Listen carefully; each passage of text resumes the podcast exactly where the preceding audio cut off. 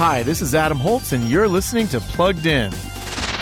We're Eternals. For 7,000 years, we protected humans from the deviants. In the Marvel movie Eternals, now available on video, we meet a new group of heroes. Except, they're not new at all. In fact, the Guardians of Earth, known as the Eternals, have been around a very long time. Plenty of Marvel movies have given us heroic origin stories. Eternals does that too, but it also gives us a creation story for everything. This creation myth from Marvel Comics mostly ignores Christianity while drawing from other earthly religions. Add in comic book violence, sensual content, and some profanity, and you get a story that's quite problematic. So we're giving Eternals a 2 out of 5 for family friendliness. Before you rent, stream, or buy, read the full review at pluggedin.com slash radio. I'm Adam Holz for Focus on the Family's Plugged In.